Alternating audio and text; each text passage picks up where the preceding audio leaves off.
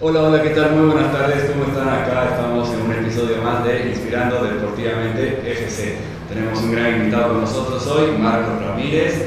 Ya vamos a hacer una introducción como se corresponde, pero también estoy con mi compañero y buen amigo Ale Vighetti, siempre haciendo el podcast. Y bueno, antes de nada, agradecer al espacio de Cowork acá por darnos un ambiente que es muy, muy estimulante, la verdad, para llevar a cabo todo lo que es este podcast, con los cafés, con todo lo que va a ofrecer, y a los auspiciadores también por un lado está Talento Agencia de Deporte, MS Cochabamba y Big House. Entonces, ahora, primero agradecerte, Marcos, por estar acá, la verdad que es un lujo. Más adelante vamos a ir contando que, bueno, ya hay historia entre nosotros, conocemos, de la de madre también, que daban juntos, así que es un gran contacto tenerte acá, es un, es un honor. Y a modo de presentación vamos a ir viendo un poco todo lo que dejó su carrera y que todavía sigue en actividad Marcos con lo que es la natación. Marcos nació en Catave, Potosí. Fue selección nacional en natación en los años 70, 80 y 90. Más adelante llevó a cabo en 1980 la fundación del Club de Delfines, la cual está activa hasta el día de hoy por 38 años, 40 años. Ojo. Nadador de elite con más de 50 preseas doradas, o sea, estuvo muy activo en la competencia, siempre fue representante del país en una serie de de alto nivel. También fue entrenador de nadadoras en la academia que decíamos Delfines, entre ellas puede destacar a Karen Torres, por ejemplo, que es una muy, muy destacada nadadora acá de Cochabamba de Bolivia. Y bueno, aparte de profesión, aparte de nadador, de ser un atleta de alto rendimiento, es psicólogo de deporte clínico y de gestión. Así que bueno, con esa introducción, Marcos, un gustazo. Muchas gracias por estar acá con nosotros. Leo, gracias. Eh, la verdad es que me encanta que se abran estos y que empresas como Cowork en este caso puedan brindar este, este espacio tan hermoso, tan atractivo y tan eh, acogedor, digamos, para que nosotros podamos reunirnos y charlar sobre lo que nos interesa, nos gusta y además yo creo que eh, debe interesar además a la, juventud sobre todo, ¿no? y a, a los niños, a los jóvenes sobre todo porque son quienes están empezando eh, a vivir y están heredando, digamos, con esta pandemia situaciones difíciles, que nosotros estamos para eso, para orientarles y para dirigirles a mejores rumbos, ¿no? Exactamente. Totalmente, Marcos, muchísimas gracias de verdad por estar aquí. Eh, bueno, como bien decías, también considero que uno de los principales objetivos que, que hablamos con Leo es justamente ese, ¿no? que mencionabas de poder inspirar a los deportistas o inspirar a personas que están cerca del deporte y de alguna manera quieren conocer más a un deportista, a un entrenador, saber cuál es su historia. Estoy convencido de que el deporte te puede forjar en muchísimos aspectos. Y bueno, eh, a mí me, yo tengo la curiosidad, digamos, de preguntarte a ti, eh, ¿qué, ¿qué, significa para ti la natación en tu vida? Yo, yo, creo que esto viene por etapas y ustedes que son jóvenes eh, más adelante se van a dar cuenta. ¿no? tiene, cuando empieza tiene expectativas y obviamente como toda la gente además ahora eh, nos hemos acostumbrado a pensar que la natación y muchos otros deportes solamente eh, inicias para luego competir y, y, la verdad que no es eso, no el deporte es un universo amplio. Yo creo que hay un señor que pocos lo conocemos, pero decir que es un conocido, un semi-conocido, un semi-desconocido, pero es el varón Pierre Freddy, varón de Coubertin, es el fundador de los Juegos Olímpicos de Moderno. Pero si ustedes lo, lo leen a Pierre de Coubertin, nunca ha hablado sobre medallas, trofeos, que él decía que son objetivos eh, mediocres y efímeros, ¿no? Eh, él ha hablado sobre reforma educativa, es, es un reformista en realidad, educativo, pedagógico, y ha planteado esto sobre todo para la formación integral del individuo, de esa forma, tal como literalmente lo expresa, y la pacificación de los pueblos. Si ustedes se dan cuenta, el, el, el fundador de los Juegos Olímpicos, que tanto se ha prostituido ahora, tenía otro pensamiento. Era otra y, y estamos hablando de 1900, entonces yo creo que tenemos que volver a eso y y no solamente ver una, una parte una, de esta visión, sino una cosmovisión de lo que es significa el deporte, la natación y todos los deportes, ¿no? Y yo creo que, eh, como les decía, como ustedes jóvenes, yo tenía ganas de comer en el mundo y de, de ganar todo, y de medallar y de trofeos, etcétera, ¿no? Cuando pasa el tiempo y uno se da cuenta que desde donde estamos, uno se pregunta dónde estamos yendo con nuestro planeta, ¿no? Lo estamos destruyendo y lo vemos a cada paso. Y este planeta es tan benevolente que cuando yo veo, veo incendios del Tunari, eh, a los tres días, cuatro, cinco se recupera. O sea, nos da la oportunidad todavía de que le hagamos daño y se vuelva a recuperar. ¿no? Si ustedes ven en este momento, está verde por el Tunari y digo, hay que agradecer. Entonces, en resumidas cuentas, yo creo que en esta época y en este eh, en este mi camino, en este momento, a esta edad, yo creo que eh, el objetivo es, eh, sobre todo desde donde estamos, mejorar el mejorar utilizando el deporte, los estudios, cualquier actividad que tengamos, yo creo que debemos echarle lo mejor de nuestras ganas a mejorar este mundo y a mejorar este, este planeta, ¿no? desde Cochabamba, desde Cercado, desde donde podamos, porque ya la gente, me parece que ya nos hemos olvidado darnos la mano, abrazarnos, etcétera, pasamos y lo pasamos. Y el deporte también te da eso, ¿no? la solidaridad, el abrazo cuerpo a cuerpo con, los eh, deportistas, con tus padres, etcétera. Entonces ya los objetivos de, de tener nadadores eh, talentosos y, ganadores, yo creo que puede venir en el camino. Si se da, excelente, vamos a tener una gran representación. Pero si no se da, habremos hecho algo para que esa gente, ese ciudadano, ante todo, antes que deportista, un ciudadano, creo que puede ayudarnos a mejorar eh, nuestro lugar donde estamos habitando. Totalmente, totalmente, de acuerdo. Me gustó mucho esto que decías, ¿no? de tu experiencia, digamos, todo el, impacto que has creado, tantos chicos, chicas que han dado a lo largo de los años, me incluyo, con mis hermanos, estábamos en el cáncer, en la etc. O sea, son, como dices, casi 50 años tal vez de, de, natación y cómo el cambio empieza por uno mismo, en todo sentido, ¿no? que uno siempre haga todo por ser su mejor versión, que sea considerado como un ambiente en el que vive, que interactúe con la gente que lo rodea, etc. Porque eso es muy importante que exista un flujo ¿no? entre eso, entre la gente conectas y creas un vínculo. Entonces yo creo que es para rescatar mucho todo tu recorrido como entrenador, como competidor en la natación, etcétera, has causado una diferencia en, cada vida que, tocaste, de tus alumnos o de un amigo, etcétera, porque por el ejemplo, ¿no? por ejemplo de la entrega, de la competencia, de la, disciplina, todo lo que vos haces como que se comparte mucho con todos los que están a tu alrededor y que aprenden de vos, en definitiva.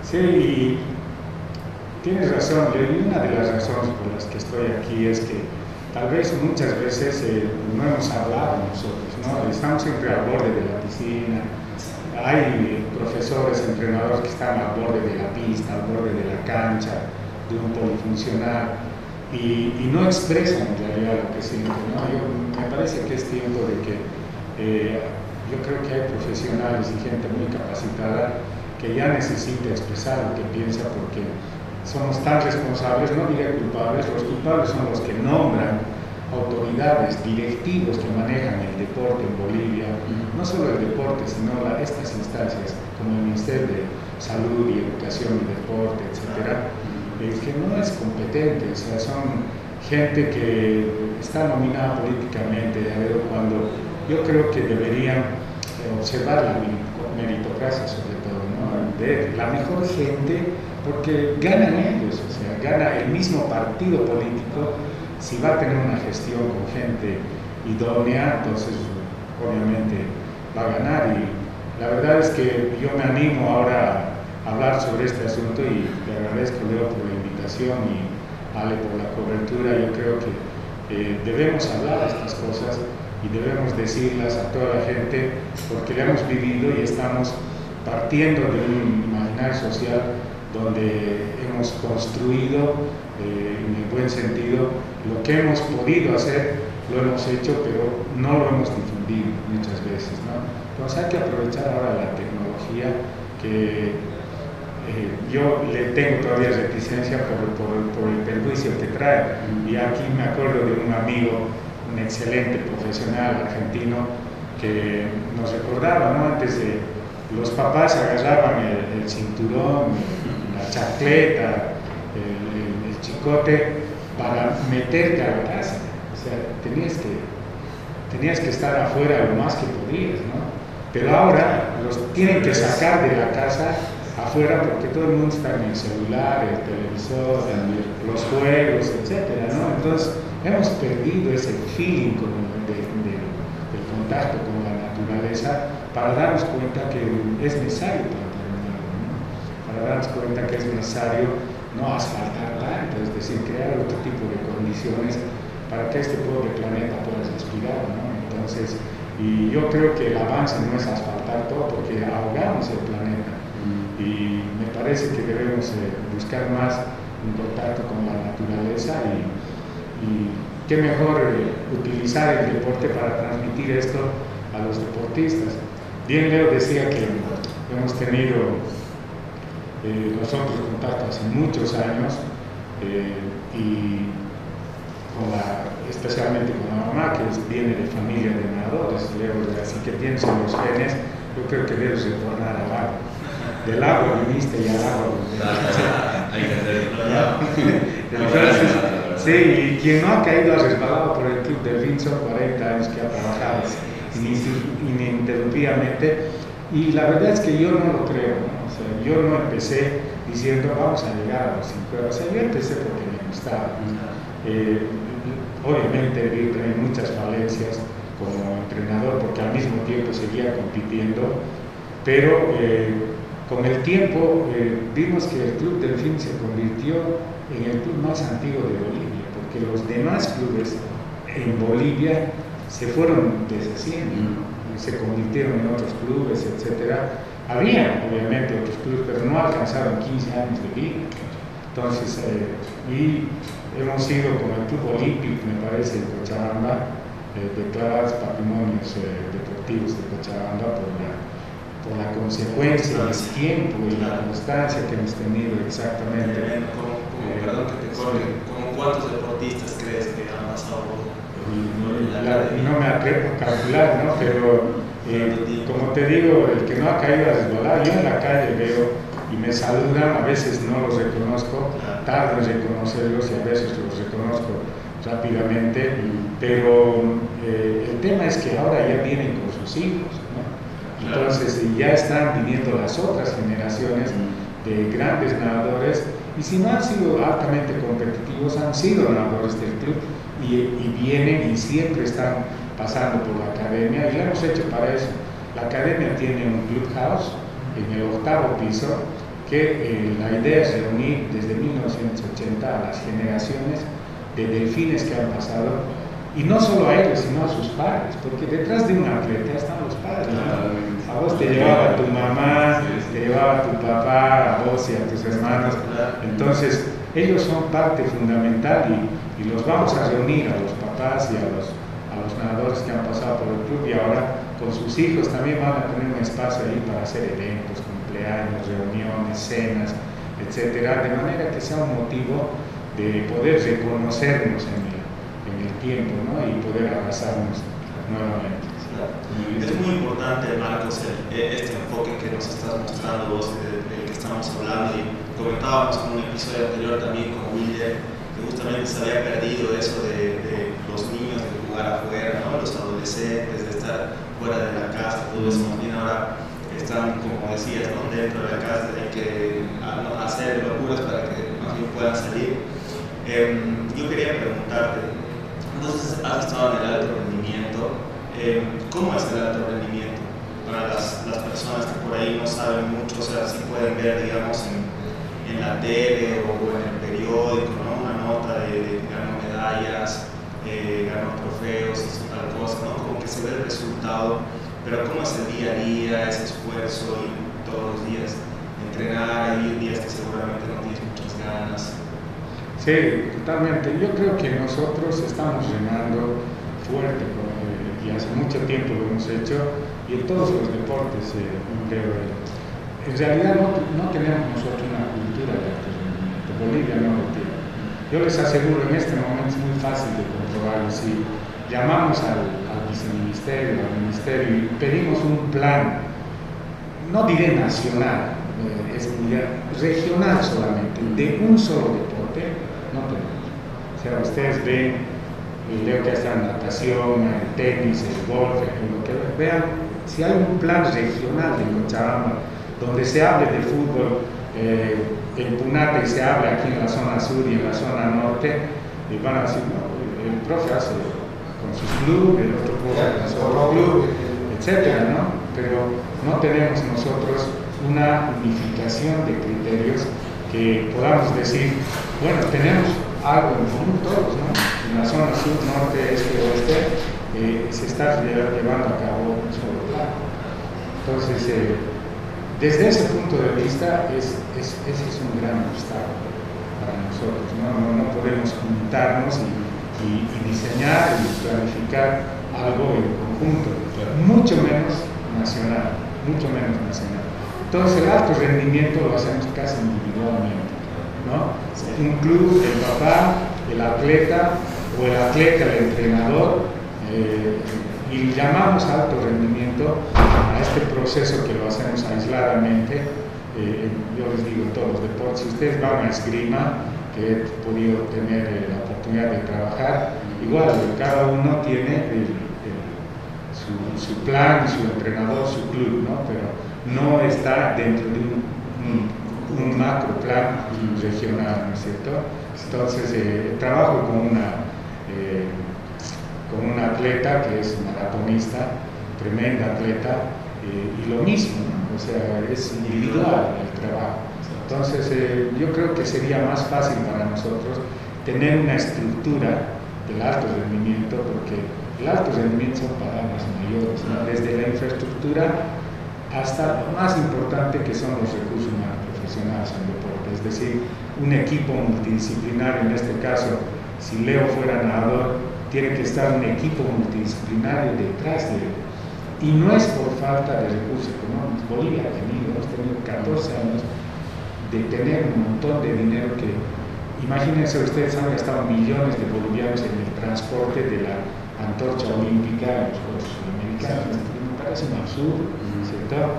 Con esa plata podían tener un equipo multidisciplinario de trabajar para trabajar con los atletas de alto rendimiento y tener biomecánicos, psicólogos, nutricionistas, fisiólogos deportivos, médicos deportólogos, entrenadores capacitados, etc. Entonces, eh, esa es la estructura del alto rendimiento. No lo tenemos. A veces se queda el entrenador con el atleta para hacer alto rendimiento. A mí me preguntaba mucho afuera eh, que no podían creer que Karen entrena en una piscina de 25 metros que a veces está fría, a veces caliente, a veces sin cloro, a veces con cloro y con otros cinco más. Yo les mostraba videos y me decían, ¿de verdad te entrenaba así? ¿De verdad? Eh, no puedo creer. No puedo creer porque ellos tienen la piscina olímpica y si quieren tienen la piscina corta y tienen, eh, en un año tienen un calendario para salir a hacer los exámenes, yo los llamo eh, pruebas fuertes los exámenes, que es la competencia internacional. Un atleta de alto rendimiento tiene que estar compitiendo todo internacionalmente, si no, no se puede llamar de alto rendimiento. O sea, ¿cómo demuestra él que es de alto rendimiento? Entonces, nosotros tenemos acá, porque no hay presupuesto, ustedes se han escuchado tanto y tan, ya es fatigoso escuchar que un atleta ha vuelto por sus propios medios, mm. a pesar de eso ha ganado una medalla de plata, el otro se ha vuelto en, en bus, el otro no sabía cómo ir, y finalmente los otros se han ido a competir por otro país, ¿no? Es una pena eso, decirlo, porque tenemos una mala concepción de lo que es el deporte en Bolivia, o sea, estamos equivocados. Eh, los atletas y los entrenadores y la mayoría de los atletas piensan que debemos tener apoyo. Mm. O sea, no podemos tener apoyo. Apoyo puede tener Leo cuando termina con su novia, entonces tú vas y lo apoyas, pero en definitiva es la relación de él con su novia. O sea, esa es la estructura, ese es el, el tema. En deporte pasa lo mismo, un auto puede tener apoyo, Tú te compras un auto, se pincha una llanta, vas y tienes la llanta, ese es tu apoyo, ¿no? Y el mecánico es tu apoyo. Pero el auto lo, tienes que tener, nosotros no tenemos el. Y nos han hecho creer que es de esa forma, y por eso los mismos, los mismos atletas dicen, no tenemos apoyo. No tienen que tener apoyo, ellos son la estructura que tiene que ser un tema de Estado. Una, claro, es exactamente, como dice es agarrar la materia prima y ver de hacerla rentable. Entonces, eh, pero ellos no, no, les vamos a dar apoyo. Entonces nos han hecho a los atletas pedigüeños, o sea, pedimos buzo, pedimos pedimos pasaje, tenemos que esperar. Yo me acuerdo que íbamos con Karen a La Paz porque nos decían, tienen que ir al, en ese entonces era FI, no había, era el Fondo de Inversión para el Deporte, tienen que ir al FI y, nos teníamos que quedar a esperar que nos den buzo, nos dicen, vuelvan mañana porque tienen que firmar no sé quién. Eh, y teníamos que pagar hotel. Después vuelvan porque no han firmado todavía. Y, y, a la hora de que te daban los buzos que nosotros teníamos que dar a un panamericano, no era de la talla de él y, te decía, eh, más bien agarren porque se van a quedar sin luz. ¿no? Entonces, eh, yo decía, no podemos llegar a esta situación y, hay que cambiar totalmente lo que es el manejo deportivo de los sistemas deportivos de Bolivia. ¿no? Hay que cambiar la mentalidad a todos, pero lamentablemente tenemos autoridades como la actual viceministra que yo no sé que cuando dice que de, las canchas para tener el, tema del conocimiento es un insulto a todos los atletas, a todos los deportistas, al deporte mismo. O sea, independientemente de que sea mujer, de que sea joven, o sea, el deporte no tiene sexo. Entonces, desde ese punto de vista, hay que buscar una persona que sepa de administración deportiva, de dirección de recursos humanos en instituciones deportivas, pero yo digo, ¿por qué no eh, estos señores no entran a internet y ven que Alemania tardado 14 años en hacer un ministerio? Nosotros hemos hecho año. Entonces, ¿por qué lo ha hecho? Tiene una explicación. Eh, los, los que iban a manejar el deporte tenían que ver que no solamente el que compite hace el deporte, sino hay gente con capacidades diferentes, tercera edad, como aquí hay zonas dormitorio donde la gente va y duerme, o sea, no se mueve. Entonces, yo creo que ellos han visto que todas las personas, todas las personas de su territorio, que se llama Alemania, tienen que hacer deporte, porque el deporte viene de deportarse, o sea, de bajar al puerto y recrearse ¿no es cierto? Entonces, el sistema deportivo, si ustedes leen la ley del deporte, engloba todo esto pero parece de otro planeta, porque no se cumple en Bolivia. ¿no? Dice, para personas privadas de libertad, para estudiar, el deporte engloba todo, pero no tocamos nada de eso, no nos toca nada, digamos. Entonces, yo creo que hay que cambiar, revertir, cambiar el chip y decir, señores, el deporte es prioridad del Estado. Y de esa forma se tiene que tratar y ya no necesita apoyo. Es un sistema que tiene que trabajar, una, una, maquinaria que tiene que trabajar todo el tiempo y cuando necesite apoyo, veremos pues de las empresas, un apoyo, digamos, ¿no? Pero la estructura tiene que, que funcionar, tiene que estar, ¿no? Total, es que es un tema muy, muy amplio, la verdad que vamos a seguir entrando más en detalle. Ahora vamos a tener un pequeño intervalo como descanso y después en la segunda parte vamos a tener un poco más en detalle de una forma específica, introduciendo también lo que es la nutrición, ¿vale? y la psicología de deporte, que además ya la sabe más porque se dedica a eso, así que va a ser muy interesante poder ver su punto de vista con más experiencia, más años, más todo. Así que nos vemos en un rato para volver.